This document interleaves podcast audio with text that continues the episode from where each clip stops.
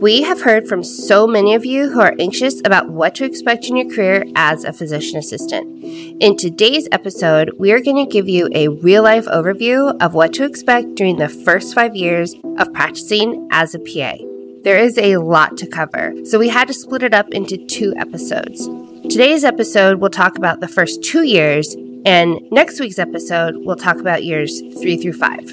So let's just dive right in.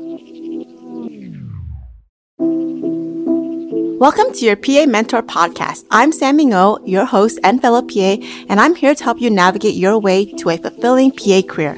At 26 years old, I landed my dream job as a brand new graduate right out of PA school without even realizing it, all because I had an incredible mentor who guided me through my first year as a clinician. My mentor completely changed my life and how I practice medicine. He didn't just teach me clinical medicine, he taught me how to love the art of medicine, how to develop work life balance, how to avoid burnout, and most importantly, how to truly love and continue to love my profession. Because of him, I am the confident PA that I am today. And that is why I have made it my mission to help PA students and new grads navigate through the PA profession with advice, strategy, and tools to find your way to a fulfilling career as a PA. And with that said, my friends, it is now time to dive into today's episode. Hi, Erin. Hi, Sam. We've been hearing from new grad PAs that are so anxious about all the uncertainty of starting practice during the middle of a pandemic. And a lot of anxiety about whether or not they are truly prepared to start practicing. And guess what? It is totally normal. A hundred percent. Pandemic or not, Feeling like you are out of your league and in way over your head is a completely accurate feeling when you first become a PA. Yes. I remember my first day seeing patients in my first job and just thinking, are they sure that they're really okay with me seeing patients? yeah, I remember that feeling. I was like, dude, I just graduated. I have no idea what I'm doing. Yeah, and that feeling doesn't go away overnight. Feeling new and inexperienced can be daunting, but it really does improve over time. You start seeing patients, you settle into your new routine, and the fear and anxiety is replaced with excitement. You'll get more confident, but it's also still completely normal to feel stressed out and overwhelmed and to even cry a lot. I cried because I was frustrated, tired, sad, angry, literally the entire cornucopia of emotions. Um, Erin's a crier. I'm not. I don't cry, but I did go it's true. down I'm a, a crier. Yeah, a terrible, depressing downward spiral, and it was not a good look for me. No matter how much you love your job or how wonderful your supervising physician is, there are bound to be bumps along the road, and they can take a toll on you. The reality is, you can have the perfect job, but you still have to navigate through our healthcare system, which is far from perfect. So let's talk about what to expect during your first year of practice and how to deal with ups and the downs. And there's a lot of them. But first, let's talk about imposter syndrome because it is very, very real. You guys, it is so real. And it's not just like feeling nervous and scared about being a PA. It's more intense than that kind of baseline fear that we all have. It's actually feeling like you don't deserve to be in the position that you're in and that people are going to find out that you're a fraud. Just ha- living that experience day in and day out is so overwhelming and so stressful to constantly feel like you're not smart enough and you're not good enough. And I also just want to acknowledge that while imposter syndrome can affect anybody, it is culturally driven by systemic racism and misogyny. Okay. Everybody, every woman, every minority who has ever been gaslighted about being a diversity hire or being like the token female on the team, that's real. So the feeling that you're having of being an imposter isn't just in your imagination. We have been indoctrinated our entire life to believe that we are not good enough and we've had to work harder and fight harder to get where we are compared to some of our colleagues. And yet, here we are. It's true. Keep that in mind. Don't let it get to you. It's true. That feeling doesn't go away overnight. I still have imposter syndrome and I've been in practice for eight years, but you learn to manage it better. For starters, you remind yourself of all your accomplishments. Look at how far you've come. You spent hours studying, you completed a tough clinical year, and you met all the requirements to pass PA school, and you passed the PANCE. These are not things that other people did for you. You did it yourself, and you have a ton of student loans to prove it. Right? yeah. I mean, you can't really claim imposter syndrome as a reason not to like pay back your student loans, right? Agreed. So, I mean, as you're paying that shit, like Forever. you own it, okay? Uh-huh. So, make sure that you use encouraging language with yourself and with others around you. Learn to accept how to take thank yous and congratulations from your coworkers and colleagues. It is okay to be pleased that you did a good job, and it's definitely more than okay to accept recognition for a job well done from people who know, Mhm. okay? And then the other word of advice is just to be kind to yourself when you make a mistake. You wouldn't scream at someone else for a mistake or error. So why would you do that to yourself? If you would scream at someone for making a mistake, you don't have imposter syndrome. You're just an asshole. Yes, I agree. And being a PA is hard work and our education and training qualifies us to be in practice. But that doesn't mean you stop studying just because you're done with school. Remember, you are expected to do a job of a physician, but in less learning time. When you graduate PA school, you're pretty much like a third year or fourth year medical student. And your first five years is pretty much your residency. And medicine moves fast. And what you learned five years ago is obsolete today. So you absolutely have to continue to spend at least an hour a day reading or studying. You have to look up a ton of shit on your own and that takes time. Keep a list of things you need to look up at the end of the day every day. My personal favorite is having to look up the same thing over and over. I know. I cannot even begin to tell you how often I have to look up the guidelines for to screen for AAA to this day. Because even though it might not change much year to year, I still always want to be certain that I'm following current guidelines. And things really do change so often that you have to stay ahead of it. You know, they send out a lot of emails about like, oh, new guidelines, new this, new that. But do you really sit down and go and read through the new guidelines and memorize them every single time? Mostly. I mean, yeah, you read them, but you don't memorize them. Correct, yeah. That's why they're listed. That's why they're published, so you can refer back to them. You can't memorize all the new different guidelines that come out every year. Mhm. You have to go back and check, and that is okay. So make sure that you have taken the time to research and look up the answers for yourself before you go to your SP with questions. Yes. And to this day, I still have to look up a ton of shit. When I switched to urgent care, I literally had to look up ortho shit every single day because I don't remember all the fraction names and all the types of splints. And in the last three years alone, all the diabetes guidelines and medications have changed. I used to be so fluent in diabetes because I practiced primary care for five years. And now I am like, oh, I don't even know what this medication is.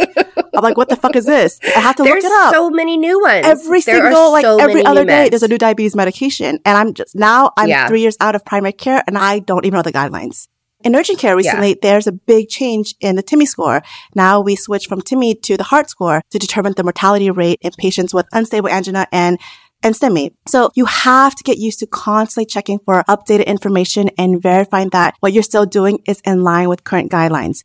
We are obviously not trying to discourage you from reaching out to your supervising physician if you're still confused, because obviously patient safety is always the top priority. But you're out of school now and your supervising physician is not being paid to teach you medicine. You are actually being paid to practice medicine. So Yep. make sure you're doing that heavy lifting and continuing your education and not just relying on your supervising physician for everything. Exactly. Not to mention that this will help to build your confidence and help reinforce your work ethic. So during your first year, you're not just learning how to practice medicine. You're also learning how to work in an office with coworkers, colleagues, and the ever present administration. Dun, dun, dun. And the personal dynamics of medical offices, let's just say they can be challenging Mhm. at times, okay? So figuring out where you fit in can take time. So get to know the people in your clinic, figure out how they interact with each other, and figure out what their work relationships look like. The one thing I literally cannot stress enough is stay out of gossip Yes. at all costs. Do not get involved. It's totally normal to want to reach out to coworkers to supplement your social circle. I mean, you're spending a lot of your day with them, but don't make them your only social circle. You have to keep your work life and your personal life separate. Sam, um, most of your coworkers don't even know you have a podcast, right? That's right. I do not discuss my blog life with my coworker. And it's not that I'm embarrassed about it. I just don't talk about it. I complain about my kids, how much I hate them, how much they hate me. And that's pretty much it. I do not air out my family drama with my coworkers. And there are days where it's difficult. As a young provider, I find that I have a lot of MAs and nurses who are young like me, and they often view me as the cool provider and they want to confide in me in their one night stands and their Tinder dates. I try my hardest to stay away from those type of conversations. I smile, I nod, and I just don't engage. And I definitely do not hang out with my coworkers outside of work unless it's a big work party or a social gathering where everyone is invited. Here's a little story to tell you. I once yeah. made a mistake of agreeing to treat okay. an MA of mine for a gonorrhea and chlamydia he had. He gave me this big sob story. I was like, sure, I'll do it. He came back to me a few more times over the next six months and I ended up treating him for syphilis and then HIV. I mean, come on. I was an oh, idiot. Gosh. I know. I wish I had stricter That's boundaries tough. with him, but, and told him to go to see his primary care, but I didn't. You know, I was trying to be the nice guy and I didn't even want to know his full medical history. You know, it sucks. I don't want to be his primary care provider, especially when he's my colleague. And that's a really yeah. difficult and awkward situation, you know, to maintain our professional relationship after that. And I don't know, yeah, I crossed the line. Yeah, that's heavy. And you know, a lot of the times you don't even know that you're crossing a line until, until you look late, back yeah. and you're like, shit. Oh, shit. I shouldn't have done that. yeah, that was, that was a bad idea. I am definitely guilty of not the same, but similar, just like crossing those lines and not really recognizing at the time. I mean, it's great to have friendly relationships with your coworkers and colleagues, right? But having your personal life and your work life so closely intertwined makes it really difficult to develop a healthy work life balance. And since we know that maintaining a healthy work life balance is essential to avoiding burnout, it means that you have to establish clear boundaries with your work friends. Especially now with the stress of working in medicine during this pandemic, if all your time away from work is spent with people from work or talking about work, mm-hmm. when do you have time to focus on the other parts of yourself? When do you have time to decompress and get away from that? And really, that is our entire mission with this podcast and literally the reason for everything we are doing. We want you to succeed as PAs and we want you to avoid burnout. And that doesn't mean that you can't be close friends with people from work. I used to live with a PA that I worked with like for almost a year and I helped her move. And we're still like close friends to this day. She's one of my closest friends, but we really had to find the balance and respect boundaries of each other when we lived together. And we had to keep our work life and our personal life separate. I don't even think that most people knew that we were roommates. Yeah, that's good. We didn't carpool together.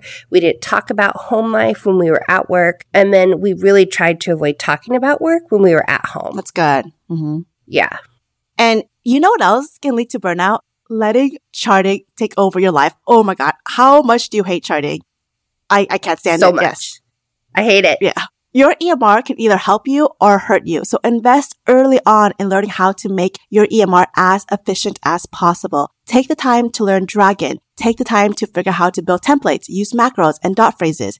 If you have to stay late charting for the first six months or even a year to get a handle on it, that is fine because you'll thank yourself later. If you have to fight with your EMR, you're going to be spending so much time trying to constantly catch up on your charting and nobody wants to do that. Here's a pro tip for you. I know you think you know how to use your EMR and I guarantee you, you probably don't. You're not maximizing all of its function. Call your EMR representative and have them send somebody to teach you all the little inside tricks to maximize what the EMR can do for you. Yeah. So this was definitely me my first year. I spent hours hours after work charting and trying to figure out what to say in my documentation. I had no idea how to set things up. My supervising physician didn't share any of his templates or dot phrases with me. I literally was starting from scratch. I didn't even know what a dot phrase was until I left that job and went to a place that had scribes. I was really disappointed when I found out how much time I could have saved if I had known what the hell I was doing. Oh, 100%. When I was in San Francisco, I used the same EMR that I have used here in Las Vegas. Once I got to Las Vegas, we had this onboarding training and I had a rep come in and show me how to use the EMR better. And it changed my life. I had no idea what sort of things it could do for me until she told me. It was literally the same EMR. I've been using that EMR in San Francisco for three years, guys. Three fucking years. And I had no idea what I was doing.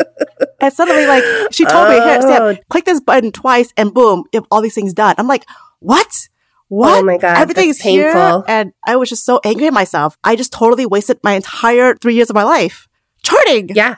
Charting. yeah. Fuck. Anyways, yeah. So it might be a little much at the beginning, but you really, really owe it to yourself to be a good and efficient user of your EMR. Building templates and order sets will also help you out when you're trying to figure out what diagnostics to order, which lab panel or which scan is going to give you the most bang for your buck. Remember when we talked about practicing defensive medicine? Mhm. This is where it starts. Not being sure about what you're looking for and being afraid of missing something. So instead, you look for everything. Order sets can help direct your differential and reassure yourself about what tests to order. And knowing what types of tests to order is going to save you a ton of time in the long run.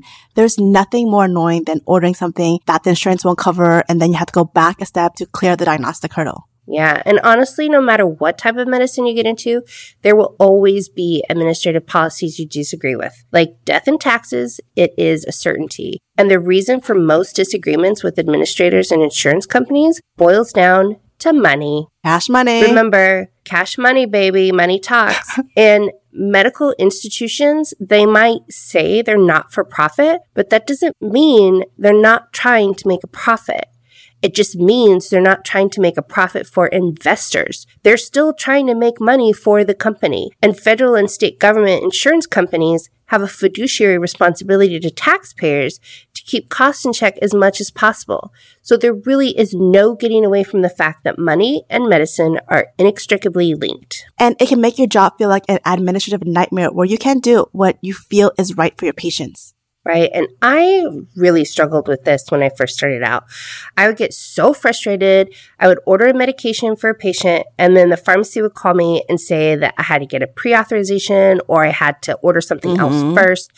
And I was just like, who are you to try to tell me what to do? Like, I'm the provider here. But then I realized, you know what? This other medication is actually a lot cheaper and works just fine. Most of my patients would do great, and for the few that didn't, I was able to move them along quicker in the treatment plan by showing their insurance company that they had already failed a first line agent before I requested the second step.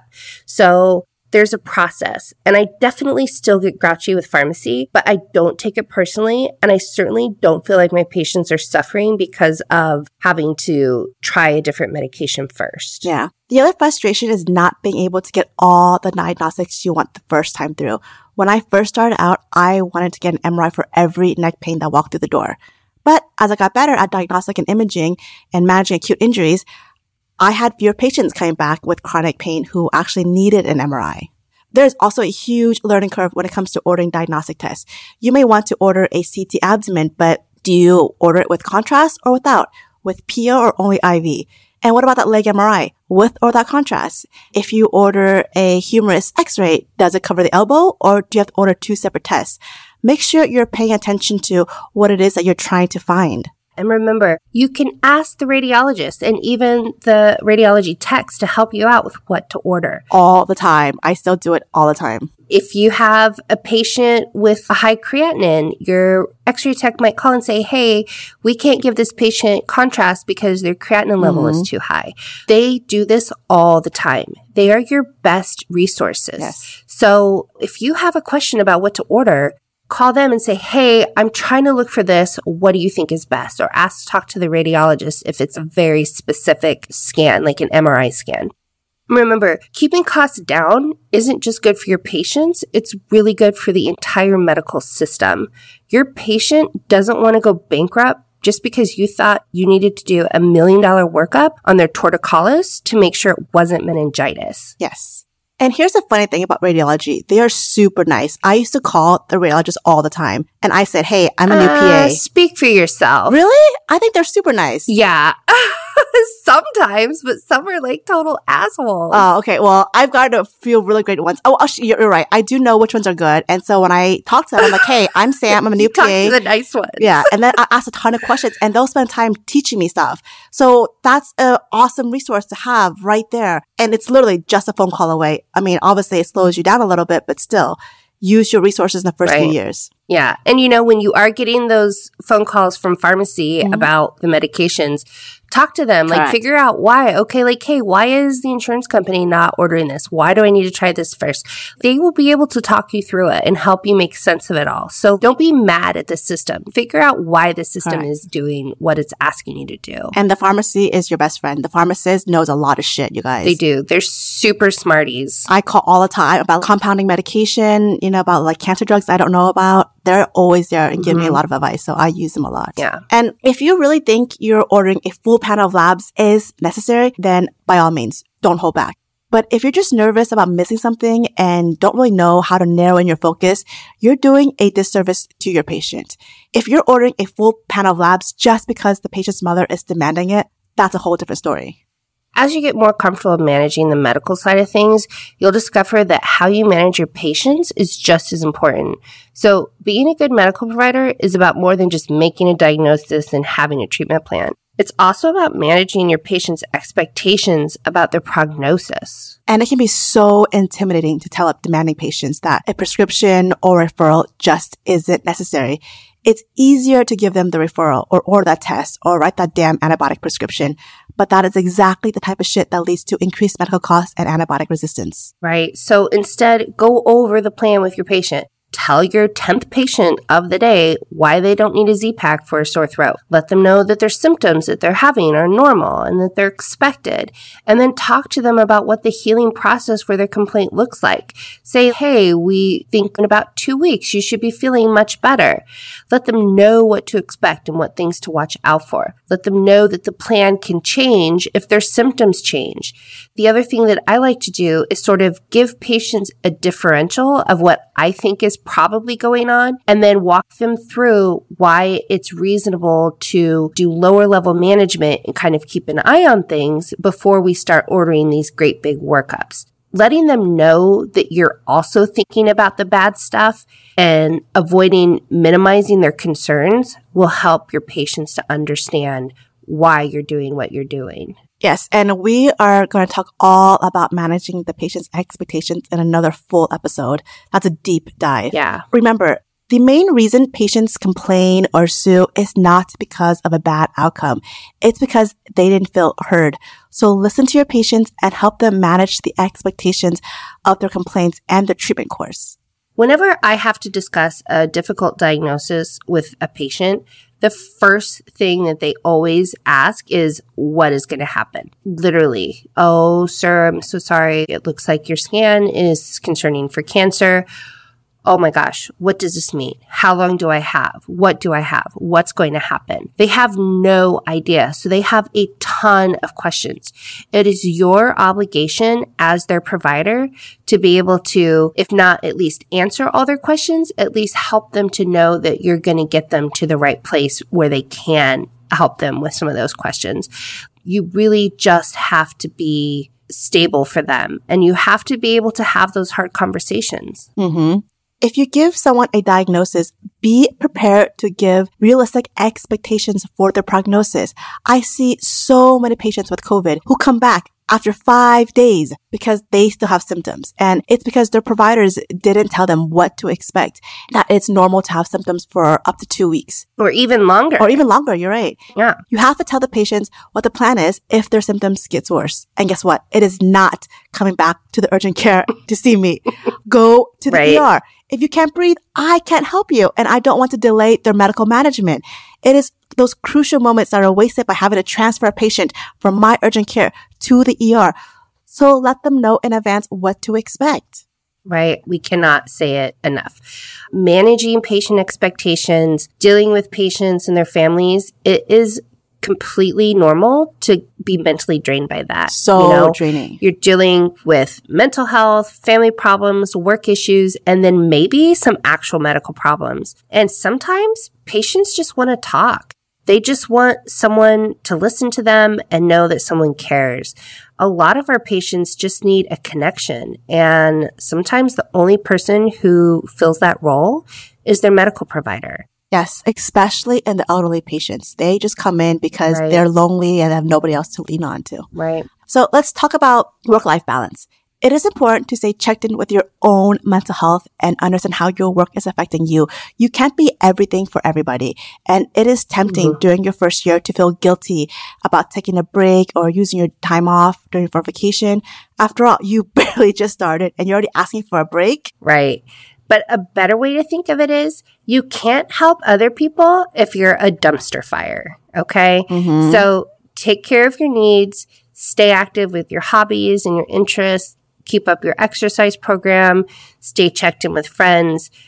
You being more mentally healthy is going to be able to help you handle the emotional stress that comes with our work. Yeah. And I mean, Erin and I, we have this podcast because this is something that we're doing that is outside of medicine, you know, and it's, it's a hobby, right, Erin?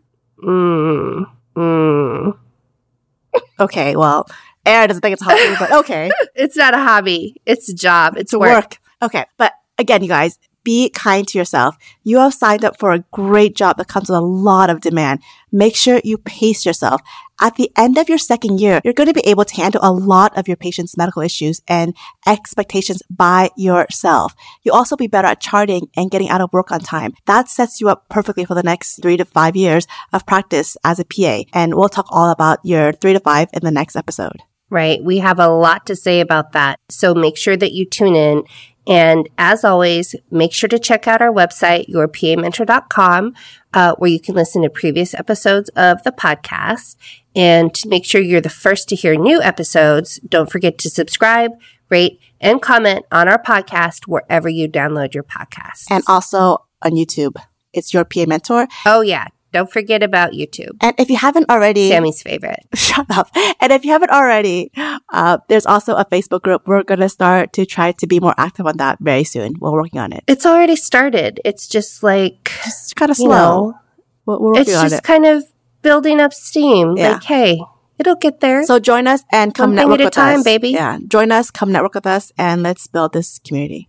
That's right. Okay. We'll see you next week, guys. Bye. Bye.